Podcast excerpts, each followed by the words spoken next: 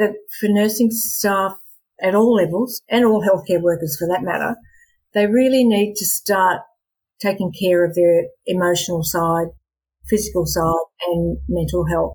But I also think it should become a much bigger responsibility of the organisation. It becomes part of our education and learning.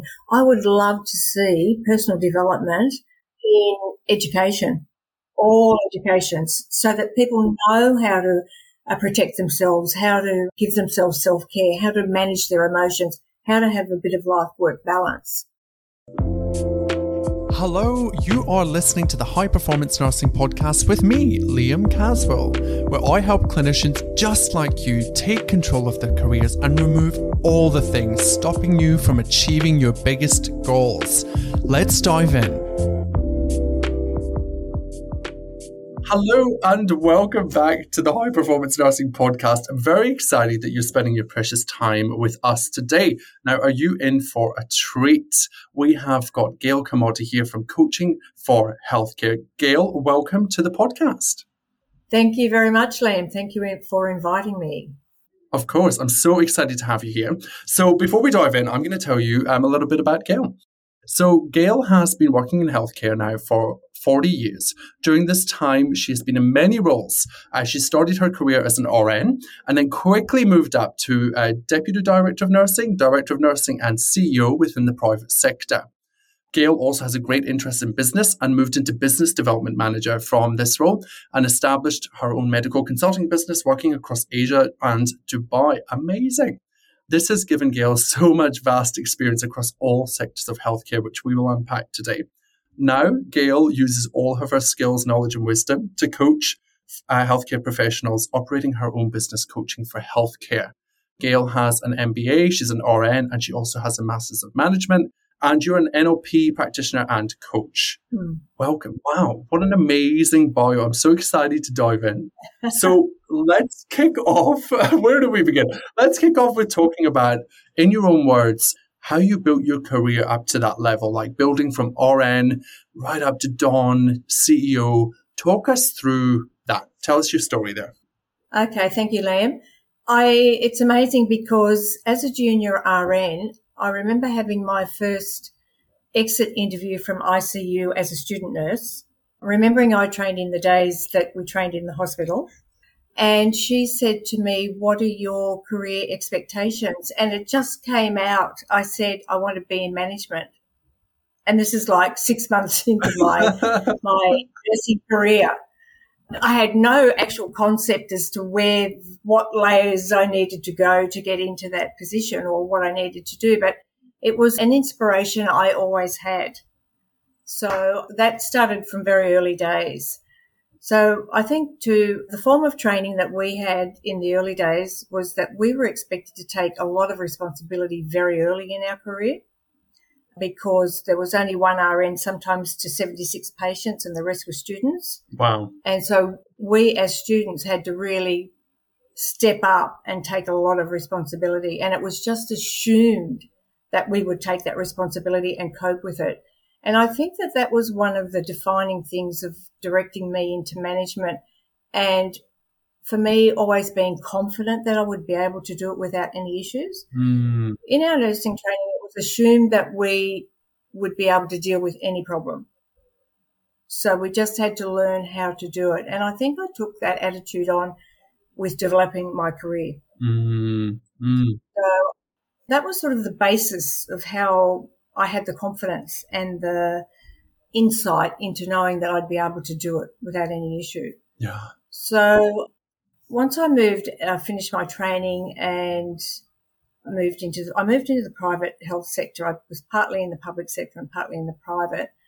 And it was always assumed that we would be take on responsibility of being after hours manager, after hours on our shift. And then mm-hmm. if there was after hours manager role needed, we did it and we just did it. So I had a lot of early training in my nursing that gave me the capability of not only knowing I'd be able to do it, but also working with all the different people at different levels mm. right from the beginning.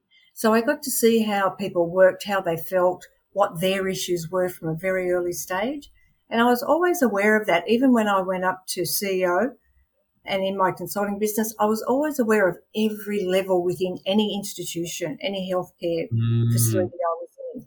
So I was aware of the kitchen, I was aware of the cleaner, I was aware of the doctor, I was aware of whoever.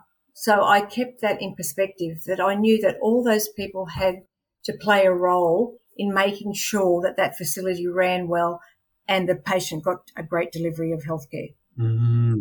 Yeah, it wasn't just the doctors. It was everyone that made that facility function that gave that holistic approach to the great care for the patient. Mm. So just uh, I'm re- sort of stepping ahead there, but I think those early learnings taught me that. Mm. Yeah. And then as I, you know, sort of evolved into after-hours management and then into deputy director roles, I thought, well, I really need to underpin these roles with some education. So that's why I went off mm. to do my Masters of Management, first of all. And I chose my degrees not particularly associated with nursing, mm. but they were broad. So M B A and Masters of Management were broad. I could use those in any industry. Yeah. And that's why I selected them. Yeah. So I didn't go with a Masters in Health, or which I could have done by the, that stage because university education was in. But I particularly thought about what degrees and why I would do them. Mm-hmm. So I did them across all sectors, and that was with having the thought in mind in case I wanted to step aside and do something else, which I didn't do. I stayed in health. So I think that that's a good thing for people to do if they're looking into management. But, of course, there's a lot of nursing staff that go into particular specialties and fields, and mm. there are degrees associated with those. Mm. Mm. So I, once I did the C E O role, and after I did my M B A, I had a great interest in the business side of it. Mm. And as you know, healthcare runs on business with finances and all those type of things and how that works. Yep. So I then moved into a quite a big role across a really large public-private sector facility in Sydney. I did business development, which was just fantastic. It was just so exciting. It was just so different. Mm.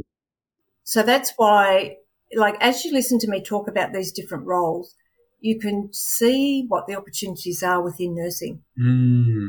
Mm.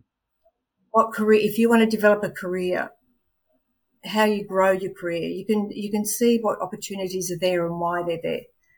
So once I did the completed, I did ten years in that role as business development manager, enjoyed it thoroughly, met so many people, you know, even, you know, officials like I shook hands with a Cardinal George Pell. Wow. Today that's not a big thing because he's, he's you know, upon us being great, he's had that, all those issues.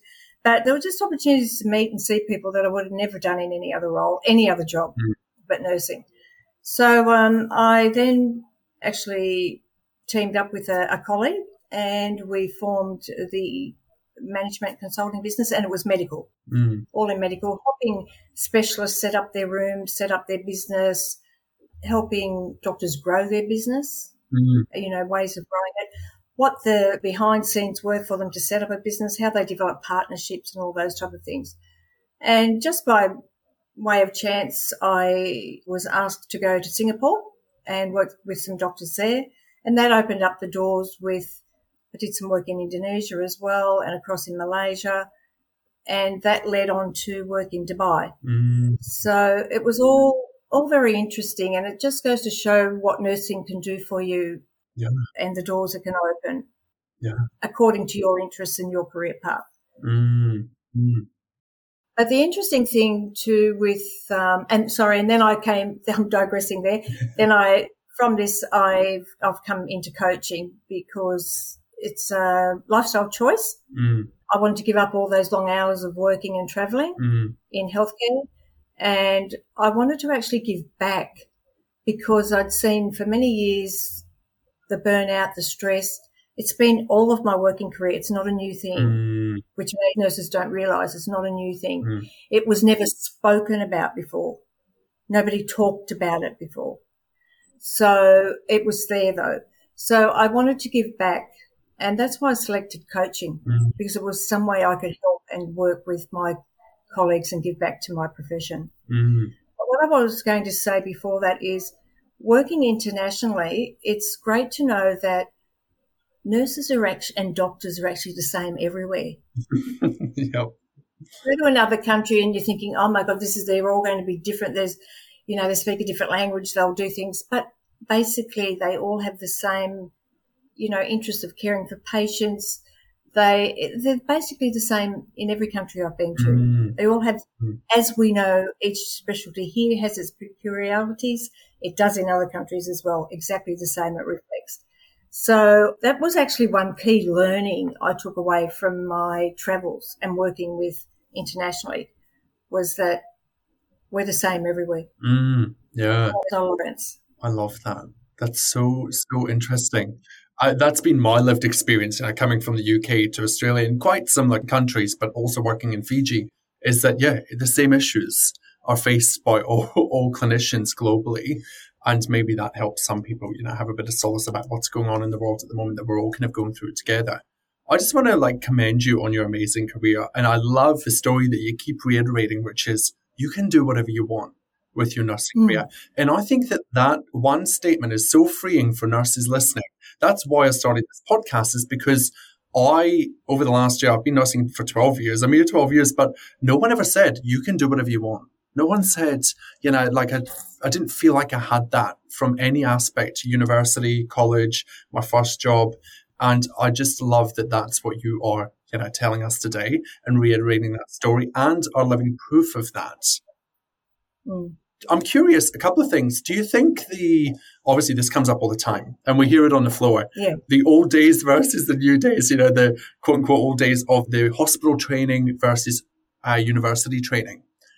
What do you think about that whole kind of debate that goes on all the time around, you know, should we bring it back to the hospital training? So it sounds like it set you up for a really solid career. What are your thoughts about that? Look, I, I loved everyone that did hospital training, loved it. Yeah. It was an amazing three years. We had to work hard. It was like going to war together. Yeah. And we had to live together. We had to live together. Yeah. We had to work together. And we were so young, and I worked under the Catholic system, mm. so you could imagine what that was like. Wow. So, you know, we did ten straight nights. ten straight nights. ten nights. Like, did you question it? No. I didn't question it, you know. Like we did, you know, you might work twelve hours, have a few hours off, short shift, so you come back again. Mm. You know, it was just... It just assumed that that's how you would work, and we didn't question it. Yeah. Number one, because I guess we didn't know how to question it, but it didn't do us any harm. Yeah, yeah. It actually built our character. Yeah. Now, because I've been in the industry for so long, and I've actually been through the hospital-based system, and I've actually seen the university-educated system, to me, there's no great difference as in the end result. Mm. Yeah. It's just that the hospital system, when we finished as a third-year nurse, we were probably already equal to a fifth-year R N yeah. today yeah. because of we just had to do it. Mm-hmm. We had to do it. It was just that we had to do it. But as far as the education and knowledge goes, it's no different. Mm-hmm. To me, mm-hmm. it's equal. And all of us, from the day we finish, we have to continue learning. Yeah. We all have to continue learning. Yeah. It's not like, oh, you only learnt that there and we learnt this here. We all have to continue learning mm. as we go forward. So whatever's new comes, new evidence-based information comes, we all have to keep up to date with it. We yeah. all have to learn it. Yeah. So I think that there's there's no, at the end of it, there's no difference. Mm. One's not better than the other. Just I think the hospital system was just a bit more advanced in mm. taking responsibility and going forward, I guess. But I don't know. Yeah. I like your standpoint on that. Maybe if they had the hospital system but with upgraded education within it, that would be terrific. Yeah, I agree with you. And I think that there's scope there to ease the integration into the profession for people. I think that that's what the hospital system obviously offered you guys, because you, you knew it. You lived, you were living and breathing it. Whereas now, you know, sometimes as a clinic facilitator, I'll go and work with students and they're only allowed to do mornings for like four weeks. And I'm like, how is that a true representation of what your life will be like as a nurse? And how do you build the resilience mm. to work from a morning to a P M to a night shift and all of the things that come with the reality of being a nurse? So it sounds like the hospital sector training really set you up for success in that sense. Mm, it did very much so. Yeah. yeah. I think too, the, the other positive I have for hospital-based training is it actually eases the staff shortage situation. Mm, yeah, yeah. Because you've got hands-on. Mm. You've got hands-on. And with the hospital system, I guess it would be a better outcome if you had a few more facilitators. In my time, it was just the one poor R N that was trying to manage everything on the whole floor and obviously couldn't give us any time. Yeah. And so it was the third year or the second year that trained the juniors mm. was how it went.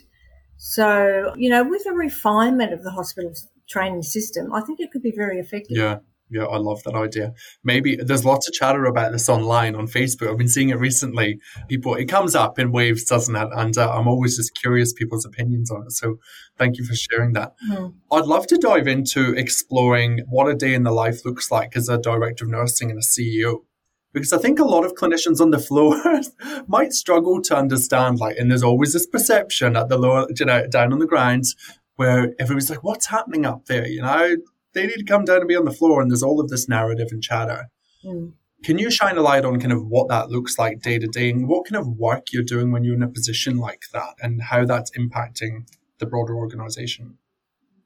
Yeah, I know there's often miscommunication between the floor and that role because you just don't have time. Mm. And that's part of what the role of the deputy director should be, is to be that interim person. Yeah. Feeding back the information and dealing with some of those issues. But, of course, if there's major issues, you need to deal with them as well, being the director of nursing. Mm.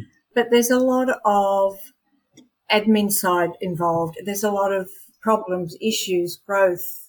So you're dealing with, you know, give, for instance, over I haven't been in the role over COVID, but imagine being in a director of nursing role over COVID, where you've got policies changing daily, mm. you've got COVID outbreaks on the floor, you've got nursing staff going down with COVID, just that simple thing without the actual running of the facility and all the other health policies that you have to make sure you're up to date with, your mm. O H and S, your H R policies. You've got to be on top of all that. You have different departments, but you still have to be aware of what's happening in your facility with each department and how it comes together. Mm. And then you've got all your committee meetings.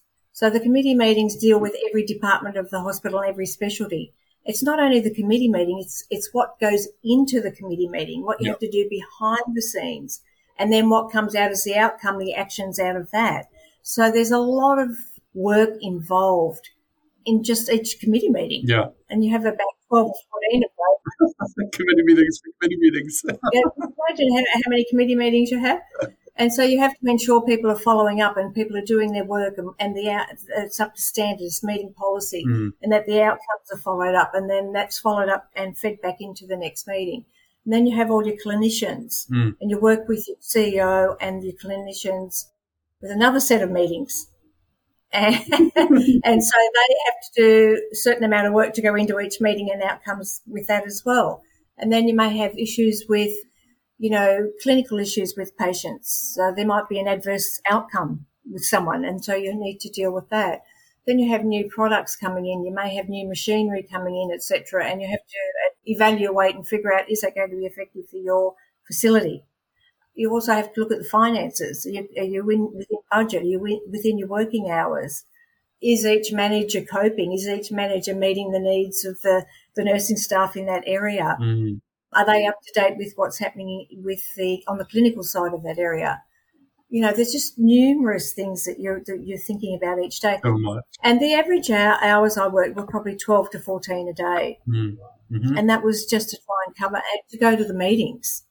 You know, yeah. often there were meetings of an evening, so it might be five evenings a week I'm going to meetings and all through the day. Yeah. So it's a very busy position.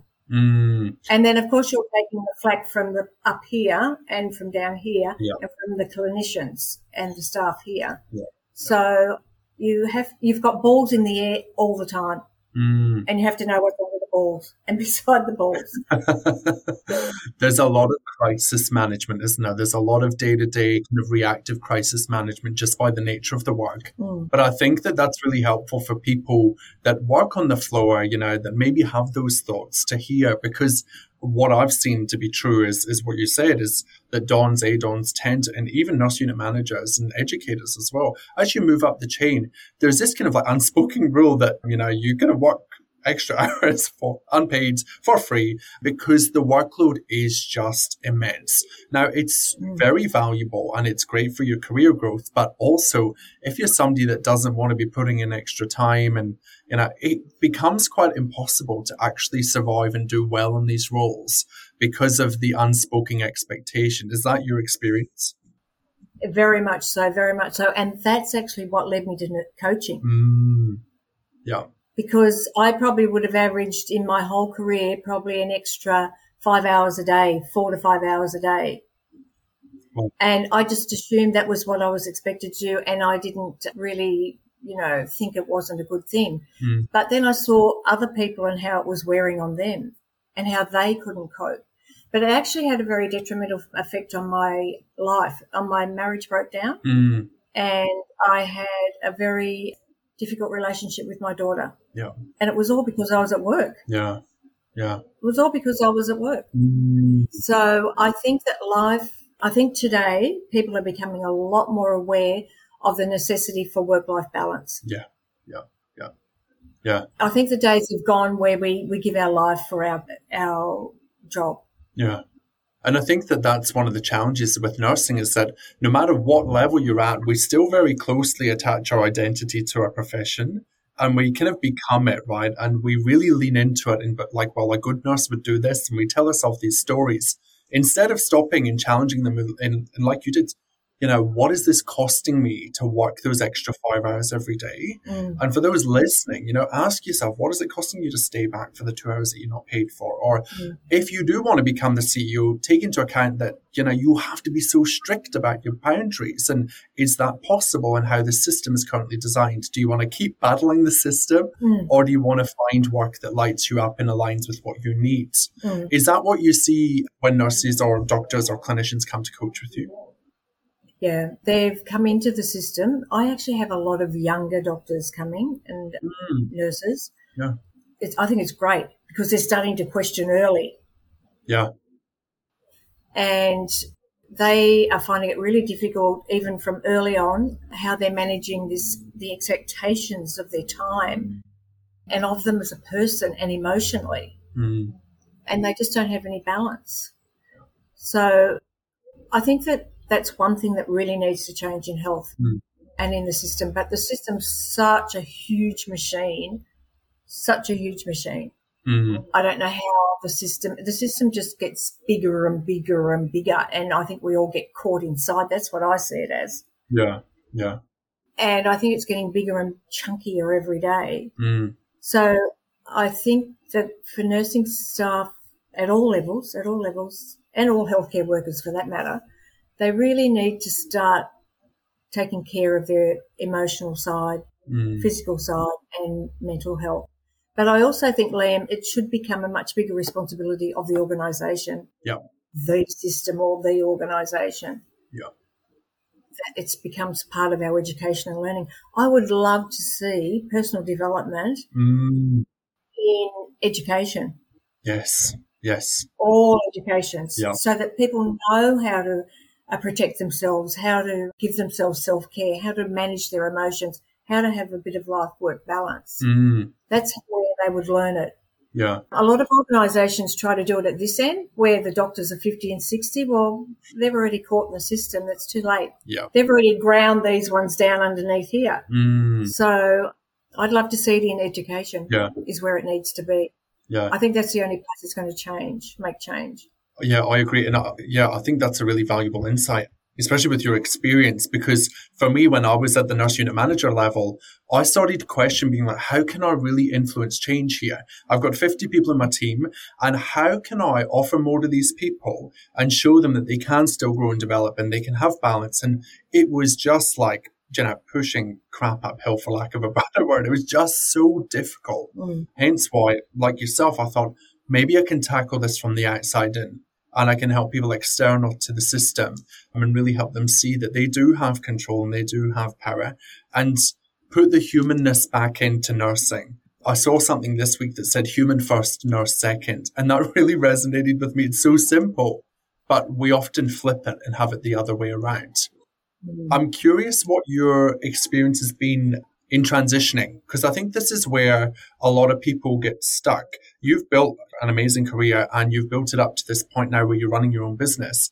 And mm. every time that I've transitioned, I've had to have an identity shift. Like, I've really had to realign. Mm. And I think that people underestimate that. And that's maybe why we have a lot of the burnout, the misalignment, the fatigue, the imbalance in the industry. So talk to us about your experience personally and in coaching of the transition that happens every time you move.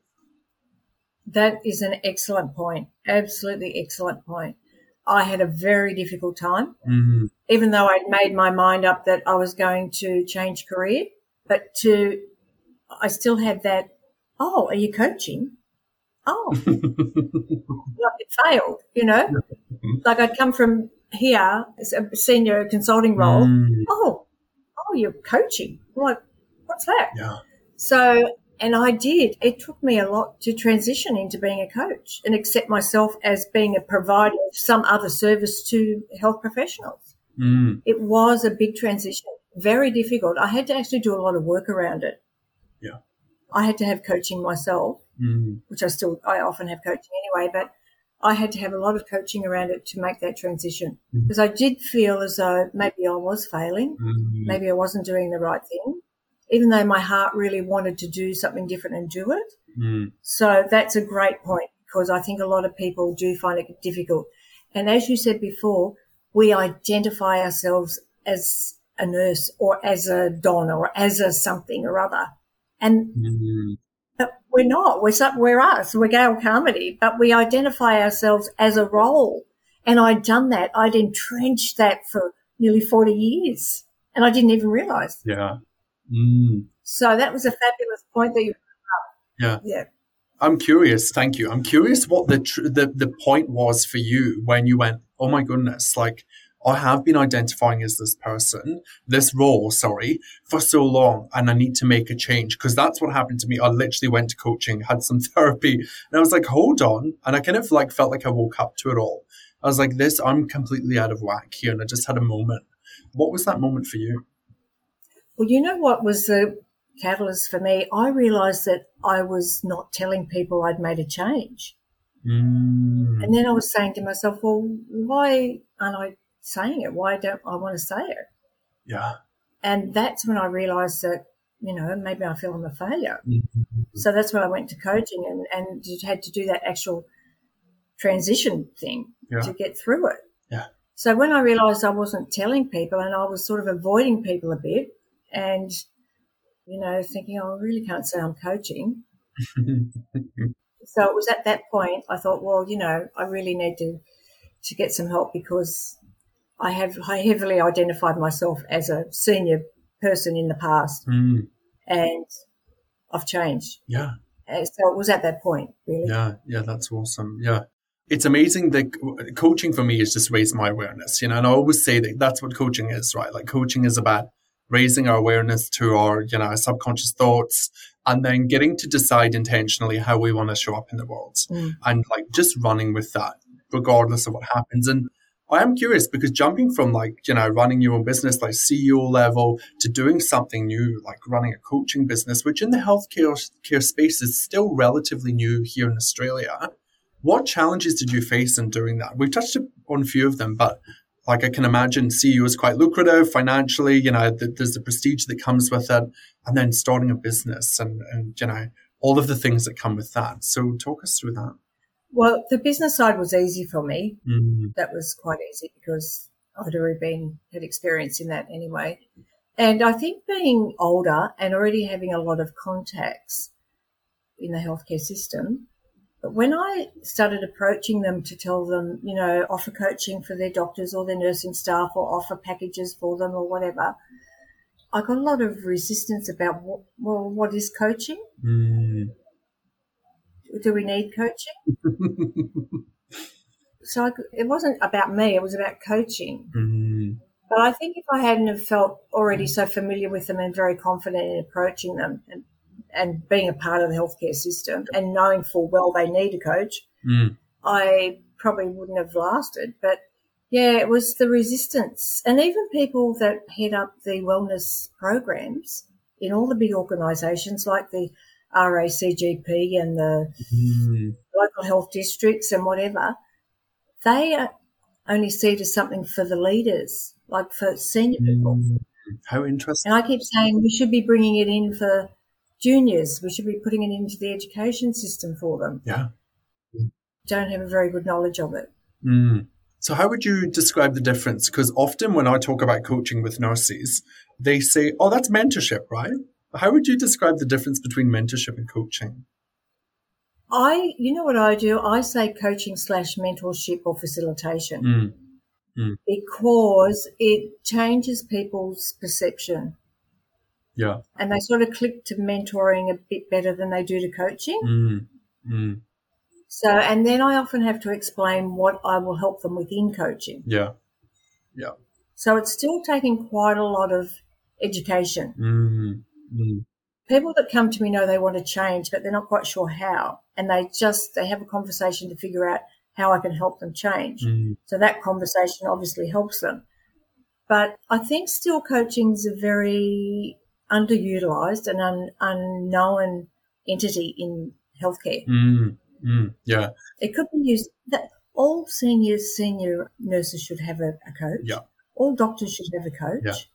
Yeah. Yeah. You know, it just should be a standard of H R, of H R, really. Yeah, it definitely needs to be integrated into policy. I love how aligned we are on that, because that is like one of my visions. It's like, how can we, you know, make sure that everybody in healthcare has a coach and that we have access to it? And I think preferably externally to the organisation as well. Very much so, very much so. I think, you know, and I think maybe, I don't know, I'd love you taking this, like, is there a fear maybe that, you know, having somebody external and people talking to them from within the organisation, that maybe there's a bit of, I don't know, gossip culture or, or sharing information that we should be sharing about culture. What do you think's driving the fear, or have I just made that up? I think a lot of it is they think that they can manage the cost within their budget better if it's internal. Mm, yeah, yeah. I think a lot of that is the case mm. from the people making the decision. Yeah. Because if they have to get external coaching, then it's a proposal. Then it has to go to different managers, and then it has to be explanations, and then it has to be followed up. So it's all a process. Mm, mm. And then it's obviously you've got a figure written there, they see, but if they do it within their budget, they don't see that number. Yeah, yeah. Mm. So I think a lot of it's driven by budget and money and the psychology of how they view it. Yeah. Yeah. The money side of it. So interesting. But I do agree that it should be external, mm. not internal. Yeah. Because you're external to all the politics and all the goings-on of the institution. Mm. Mm. Yeah, yeah. So valuable. And it always comes down to money, hey, mm. at the end of the day. And it would be so interesting to see, and there will be data out there on this, like the cost of the burnout pandemic at the moment and the impact in the industry and, you know, the longevity of that, as you've mentioned, versus the cost of in starting to really invest in people. Mm. Most nurses want to stay in the job that they're in for the long term. Mm. They love it. They love their work. They love their patients. Mm. But it's managing the culture, the toxicity, the poor leadership mm. and the increasing workload that they need help with. And it kind of falls into that missing semester. We talk, a few of us talk about this online quite a bit, like the missing semester, that personal development aspect mm. that needs to be integrated in at the start of their careers, for sure, and then sustained as you move through, and mm. you know, you get all of the support as you move forward. Mm. Mm. I'm curious how coaching has transformed your life. What has coaching given you? A whole new perspective. yeah. A whole new perspective. I didn't even. I didn't even know it existed. I didn't, couldn't have even imagined yeah. what I've learned. I came into coaching thinking, I'll do a coaching course, which I did, and then I thought, oh, I'll get a set of questions. I'll have a set of questions, so I'll ask you the questions, and then that's all good. And at the end, I'll sign it off and say, oh, thank you, Liam. And then when I started just the coaching course, I thought, my God, this is about me. Yeah, I have to do all this. I've been, I thought, I've been looking after people for forty years and I didn't even know about me. I couldn't believe it. Yeah. Yeah. But you know what? One of the biggest things is that I took away, and it struck me right at the beginning, is that I was never present. Mm. Mm. And then I thought, well, I was never present with me either. And I don't know if that's a nurse thing for protection. Mm. Like, you know, you know how doctors actually wore a white coat because it was a psychological barrier? Yeah, yeah. Mm-hmm. And I think that I did that, not being present, for as a barrier, mm-hmm. when I look back in retrospect. But when I started doing coaching, I realised I was I had never been present for a patient or anyone. Mm-hmm. I listened to them, but I wasn't actually present. Yeah, how interesting. Mm. That, like, just that awareness. And I think that for me and for what I see is that a lot of us try and build a relationship with the career and the identity of being a nurse, but we don't build the relationship with ourselves. That was me. That was me. And I feel like that was my story as well, my journey for sure. Yeah. And I was trying to put on this facade of who I should be versus just who I authentically am, and then let it happen from there. So, of course, anybody that's listening that, you know, resonates with that, Mm. you know, you might hit a brick wall moving forwards, and we're here to support you with that. Mm. But it's so, so fascinating, the psychology piece of it. And I think that, yeah, it's one of the, the things that definitely needs to shift within the industry. Mm. So tell us a bit more about Coaching for Healthcare and what you do in Coaching for Healthcare. So Coaching for Healthcare, I coach all healthcare professionals that come to me. And they come to me with all sorts of reasons. It doesn't have to just be work. You know, some people have come to me to help them find a partner. Mm, yeah, wow. I mean, but and buy a house, and you know, so there's all sorts of odd things people come to you for. But and a lot of it's personal issues that they've never been able to deal with or talk to anybody about before. Mm. So it's a, it's a mix. I've had such a variety of things for people come to me for. Yeah, and I think too, coming back to nursing, I think my experience in nursing and dealing with so many people mm. on so many levels, in so many situations, and it'll be the same for you, mm. has put me in a really good position to be present and understand and be with the person and figure out how they help them mm. figure out how they can progress. Yeah. So, you know, and some people have come to me with some funny stories, and, and, you know, some of the doctors have only been like twenty-six and twenty-five, and, of course, I'm a lot older. And mm. I think some of the things they've said to me, if I hadn't have been in, in nursing all these years, I would have – I can't even repeat some of the things that were said. But as you know, you just take it all because we it's do. all in confidence. Yeah. We just listen. Yeah. But sometimes I sit back and laugh and think, if I hadn't have been all these years in nursing, I wouldn't have been able to cope with those things. I love that. It's a testament. Because as you know, in, in nursing, we hear it all. We do. It's a testament to the psychologically safe space you've created for them to, to divulge and, yeah. and share all of that. Well, I was thinking, wonder why they feel so comfortable in telling me that. And I'm so much older, and they're just comfortably talking to me about this type of information. And anyway, I love that. That's so good. So you work with clinicians across the board, all specialties. I'm curious, I know you work with doctors and nurses and you know, other people as well, but do you notice a difference between medicine and nursing? Is there anything that's unique to one or the other that people kind of experience? You know what is one of the most commonest um, factors? I work in, because we're now online, I do international, as you would too, because we can go global. Yeah. And do you know what one of the most commonest factors is for doctors is, and not so much nursing staff. Mm. Nursing staff usually need help with something, a particular issue, and they can progress it pretty quickly. Yeah. So they're a little bit, I do find there is a little bit of a difference, and they're a lot more open mm. and they speak more freely. I think because they're so used to speaking freely with in teams and with their patients. So they do, sp- and I don't have to elicit the information so much. They're very good at giving it. Mm. So with about doctors, I find that ninety percent of them lack confidence. Mm. Okay, so it's not blatant out there. It's, as you know, you go through the coaching process, mm. find these things out. So a lot of it is comes down to confidence. Yeah. So I do a lot of confidence work with them. Mm. Mm. And now after, you know, a few years in coaching, I can pick that up really quickly. When I, you know, first session, usually I can pick it up. Mm. Mm. And that, you know, applies to them not passing exams, not getting promotions, not, you know, doing well in interviews. Mm. As I drill down, I find that a lot of it's lack of confidence.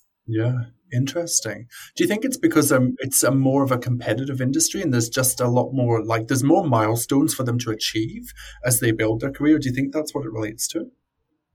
With the confidence? Yeah, yeah. No, the confidence factor actually comes usually from childhood. Mm, mm.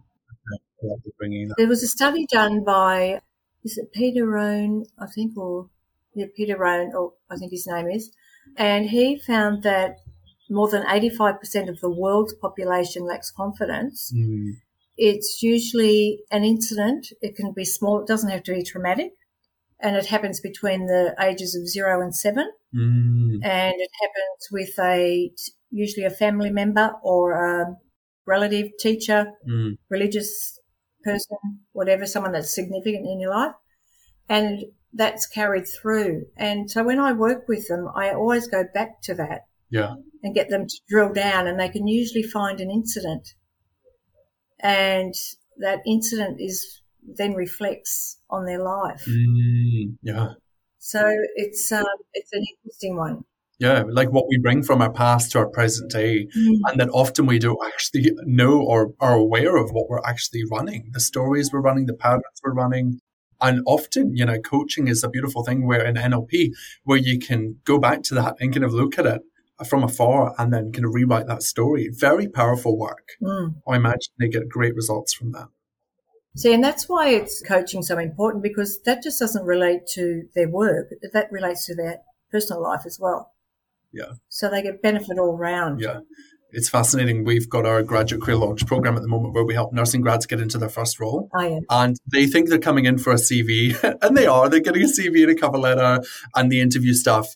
But the side effects of learning how to self-coach within that group has transformed most of their lives. Like they're losing weight, they're making more money, they're negotiating things, they're seeing their worth.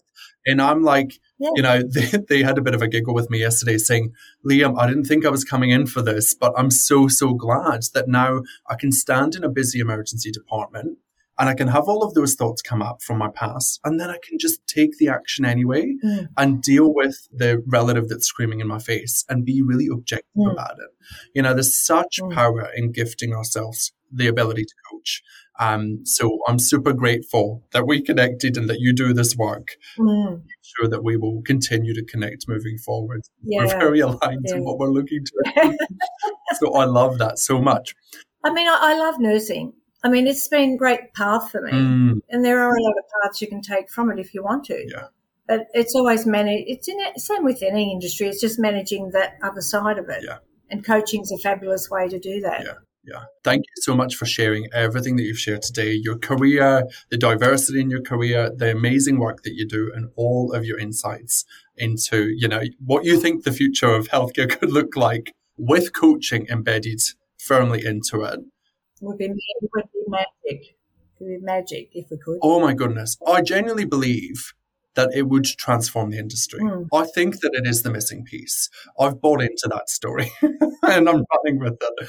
I think it's one of the yeah, the main things that could really um, help us transition yeah. how everything operates. Yeah. Mm. So we'll just keep working at that, keep plugging away. Everybody listening, keep advocating for coaching and uh, come and coach with us. We're here. We're here.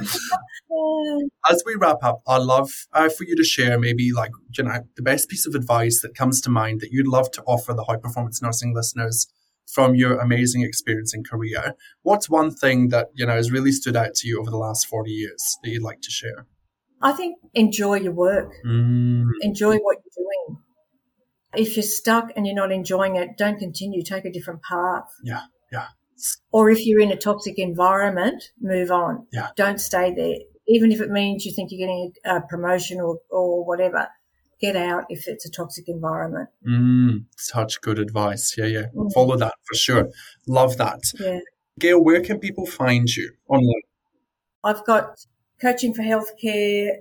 I've got all my, my social media. You're on all the platforms, aren't you? Facebook. I'm on, I'm on all the platforms. I'm on Facebook. I'm on LinkedIn. I'm on Insta. Yeah, I'm on everything. And so I'm there. Perfect. And you're Coaching for Healthcare. I'm here dot com. Just ring me. Just phone Just, me. Okay. Okay.